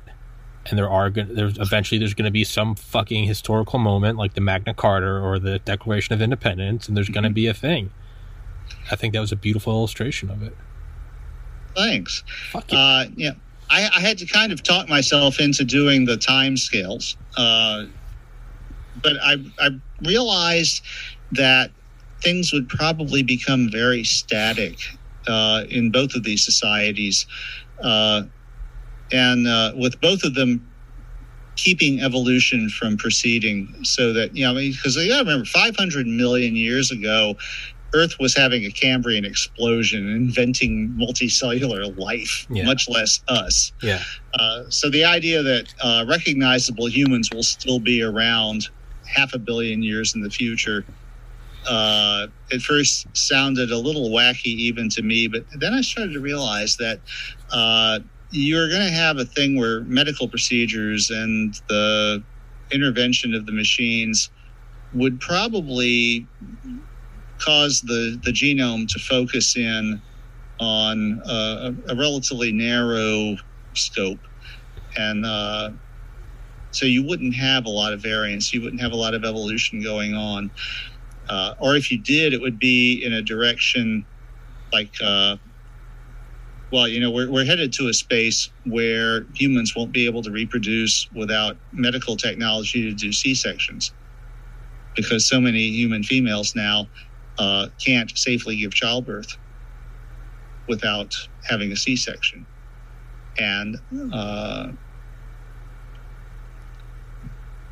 but they are still genetically the same. They, they can, you know, uh, so anyway, it's one of those things I sort I sort of uh, hand waved a thing that I didn't completely believe in myself that uh, recognizable humans could still be around after half a billion years of continuous, you know, breeding without you know cold sleep or something. Mm-hmm. Uh, but given that, uh, you know, that was the story and you know, passages was always about long, long time spans, um, and uh, having kind of a bit of fun with that. I fucking loved it, man. I did, and I, I and I do think that that's gonna. That's what it's gonna be. There's gonna be some weird bifurcation between like augmented, and then the whole argument's gonna come up: is where does augmentation begin? You know, if you get LASIK, is that augmentation? Well, no, it's because you know it was a change to okay. Well, What about a pacemaker? What about Neuralink? What about a, a stent? What about you know uh, an insulin pump? Yeah, it's it's what about a titanium leg? What about a you know a, a synthetic hip?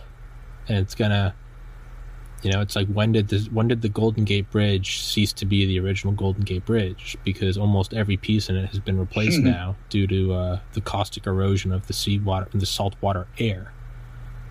At what point? Yeah. At what point is it going to be that's a, a, a humanoid hybrid? Where are we going to draw the line? And uh, Yeah. I can't wait for the social media shit show of a bunch of back when I was growing up, humans were humans, and it's you know just a bunch of horse shit. Yeah, and, and that's almost kind of what happens with the the, the Paleos and the Minervans. Is, uh, and and I guess there's part of me that was actually looking at the stuff that we're doing here and sort of mirroring it only on like uh, three orders of magnitude bigger. So You, you know what? What's good? It's kind of great is, and I'm I'm pretty retarded with this shit, but from what I understand, deep fakes are, I guess, in like the dumbest way, is like the more data you can input, the more realistic they are. mhm. So, I mean, I've done 446 episodes. There's a lot of data of my facial expressions and my tones and different lighting. Man, how long until until you do an episode with me and it's not me and you have no idea. And then I come in the episode after that and I go right back to it and you never knew there was an AI. That's going to be weird, man. Well, uh, I think I don't think they can do deep fakes in real time yet, but that's just coming. That's that's Uh, that's it's just a matter of it's just- processing yep. power.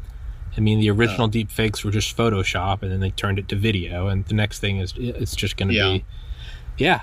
I mean, or you could do a solo rant deep fake. Yeah, I, I've actually done enough time with you. I mean, because the the background is always pretty much the same. Yeah, So uh, I've probably given them enough data. So somebody could actually probably do a deep fake of an interview between the two of us. absolutely, Each of us is doing exactly the opposite of what the real us actually believes. exactly. They could they could have conservative pro Trump Roger, and they could have liberal Tommy, and we could just be Yeah. arguing these viewpoints.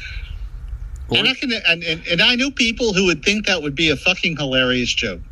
Just or it would be like, yeah, I could have Dale on here arguing for like the confiscation of guns and the limit of like the and the shutdown of the military. And I could have you on here talking about well, I don't know. You and I talk about enough bullshit. I think any of it's believable. it's yeah. but I, I've thought No, about it. yeah. That's, you know, so I was talking about calibers and rounds and all the, you know, so- I- yeah, you don't have me actually holding a gun, but, Yeah, but uh, that, that's that would that would be the easiest part. we could we could do that. Um,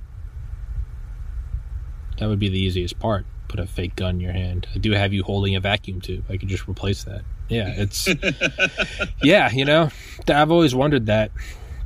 We know the, or the background. yeah. Well, you know the the military is always like twenty years ahead with all sorts of technology, whether it's propellants or armors or or communications. You got to think, why wouldn't they be twenty years ahead with some sort of deep fake?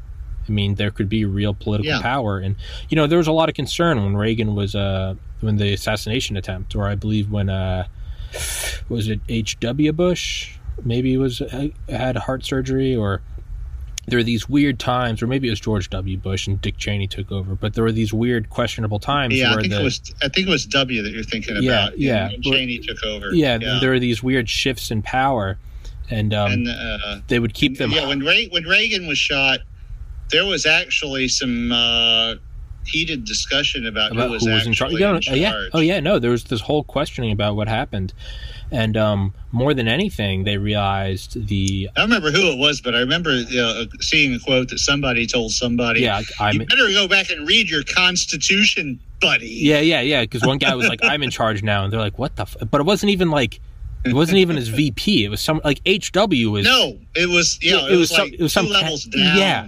and it was like, dude, maybe in the line of succession you are, but it's like HW Bush is right here. He's fine, yeah. Right? Was HW his VP? Yes, He was okay.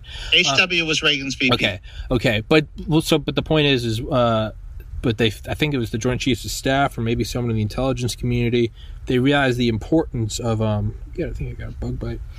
It was um they had to keep that stuff hyper classified because they didn't want there to be a window where our enemies would know that technically we were kind of up in the air because that's all it takes. I mean, it takes four minutes from a submarine mm-hmm. launched ballistic missile to go from the Atlantic Ocean to DC. It's not a lot of time Yep. you got to think what if what if what if Trump like what if he actually like went down and out with COVID? What if he was out for like 2 weeks? Or what if Biden what if Biden fucking, you know, had a stroke or what if Obama had an aneurysm? What if we had these things where it was like in time, sure, yeah, we've got the line of succession, we've got we got it all figured out. But in those brief moments, do you want China or Iran going, is Trump down with COVID? You got to think that they've got they're gonna fucking use their supercomputer to create a hmm. fake Trump or a fake Biden coming out and going, had a slip and fall, but we're all good. That's what America's about, isn't it? Wouldn't that have tactical advantage at, on par with weapons or submarines or guns? They would have to also inject it into our network somehow in a believable way. I think uh, current level of technology that would be very difficult. But it kind of hides itself. Who wants to be the person saying, "I think that's a deep fake of the president"? Like, uh huh. All right, dude. Fucking psychopath. Yeah.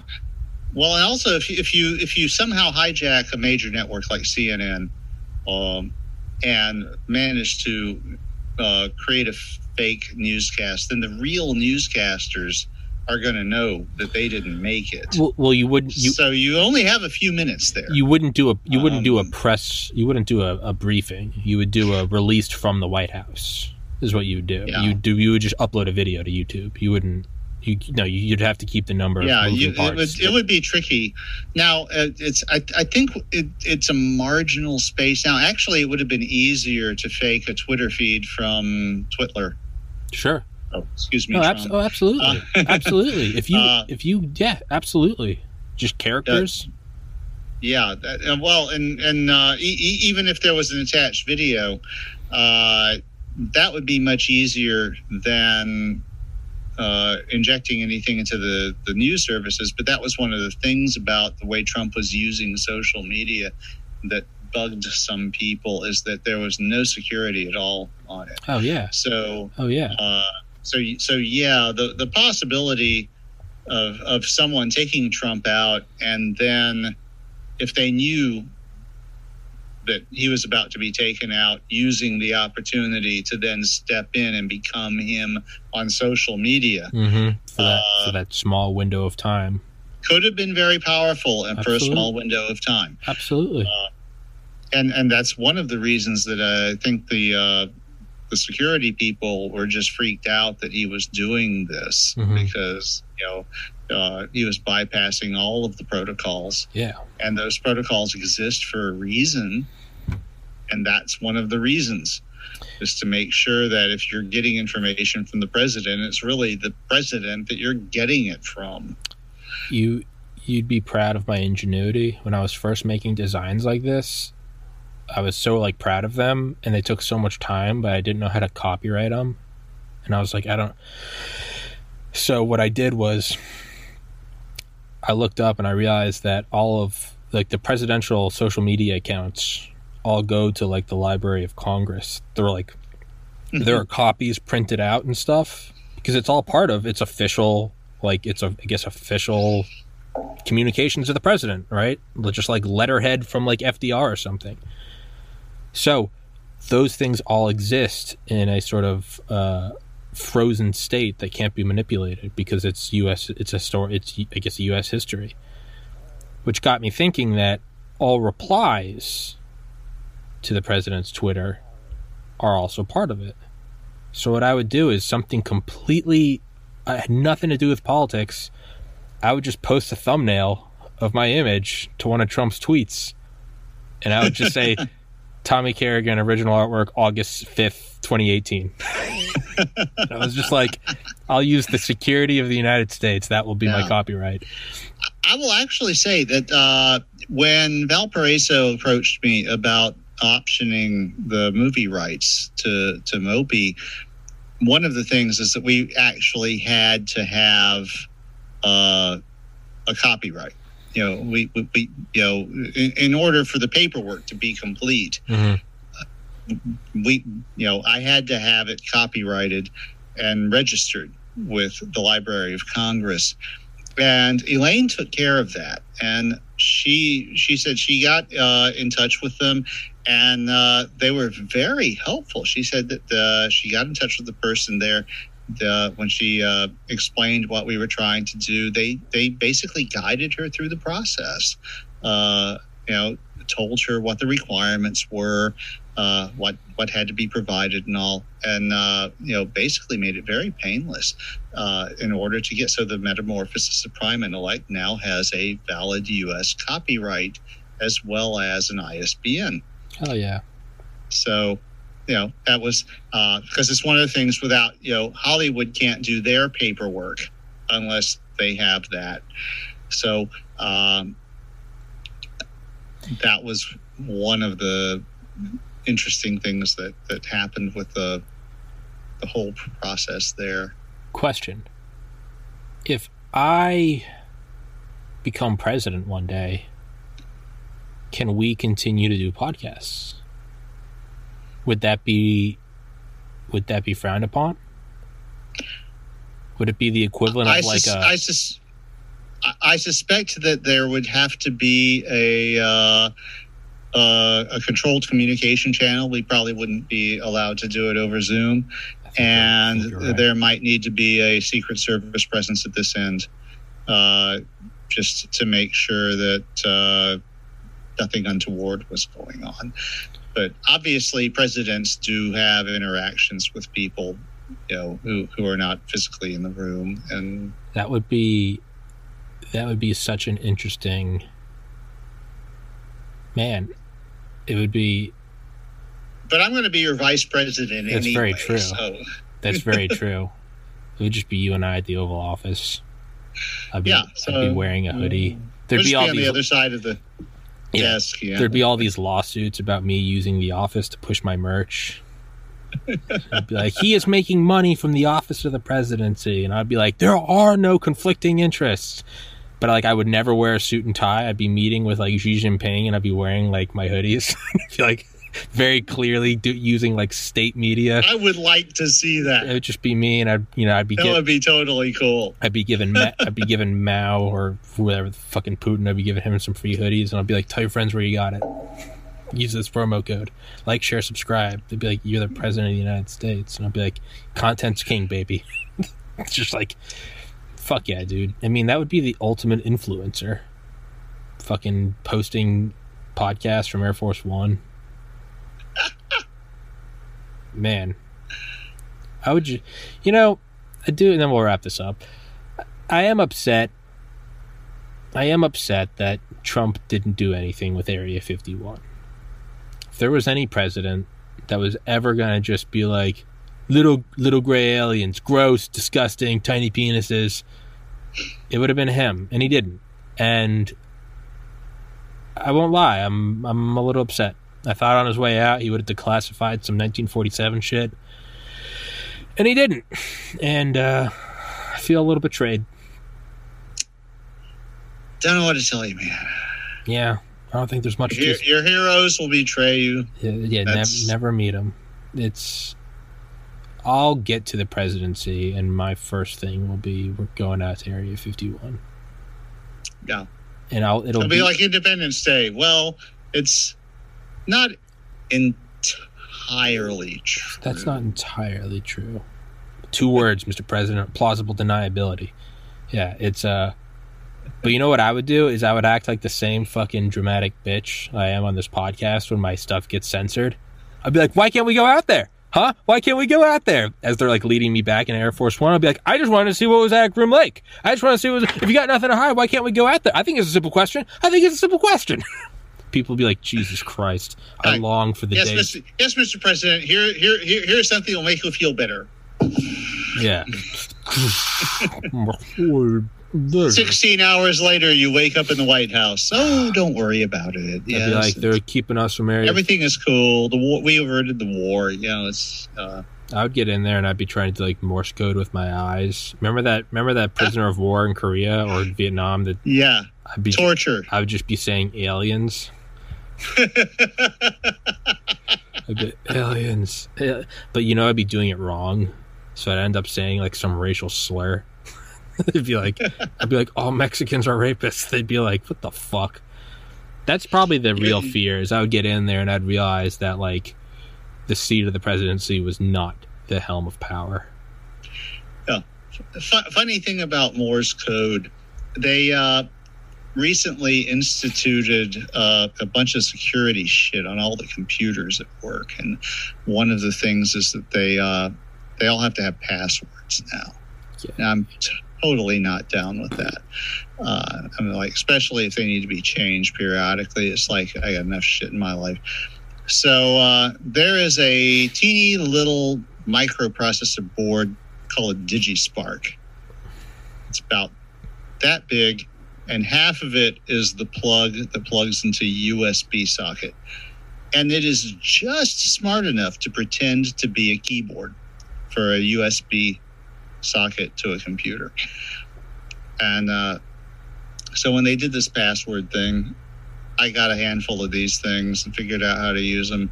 And I, uh, but one, the only modification I made to the board was I added one push button switch. And I programmed it to output a password over the keyboard as if it had been typed from the keyboard.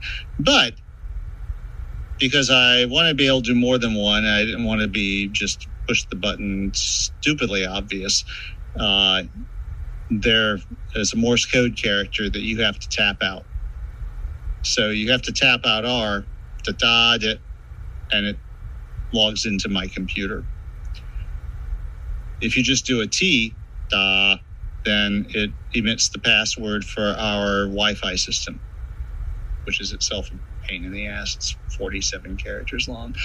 And, yeah, so this little thing is, but, uh, you know, it, it was just, you know, you mentioned Morse code and I was just like, oh yeah, that was, uh, how I, how I, uh, did this little ding ass thing just to basically shit on the guys that, you know, imposed the stupid shit on us. And, uh, I also have an alternate password, which if you do Morse code W, da da da instead of da da dit. Uh, that's, that's not a password that's used for anything. But the day that my computer insists that I create a new password, da da da, confirm, da da da, boom, I'm in. Then I go into the Arduino thing and I make that the R password and come up with a new alternate password and reflash the Digispark that's the kind of thing nerds like me do. I was I came up with a great name for my Wi-Fi. I feel like this podcast is small enough that it's okay to say my. Would it be dumb to say what my Wi-Fi is if someone just really wanted to find me and fuck with my internet connection? Well, I'm assuming you have the usual password and you know it's it's got a password WPA two shit on it. So, I mean, I mean, if it's open, it doesn't matter. So, yeah. Well, now I feel like I'm giving away the nuclear codes. You know what? I won't say my Wi Fi, and I can use this on my campaign speech. And I'll be like, look, Yeah. I am I am steady handed. I will not give away the nuclear codes, just like look at this, episode four four six. Didn't give away my Wi Fi. Look, I am the person you wanna Mr. Carrigan, there's a clip of you saying yes sir, massa sir, as well as saying you wanna nuke the world for world peace. Those are deep fakes. Next question. Yes. That's the future of Um, fake news. Actually, I have a story I wanted to tell you too, but I won't do it while you're recording. Well, that's. All right, now I guess I'll stop recording. Till next time, everybody. Hold on.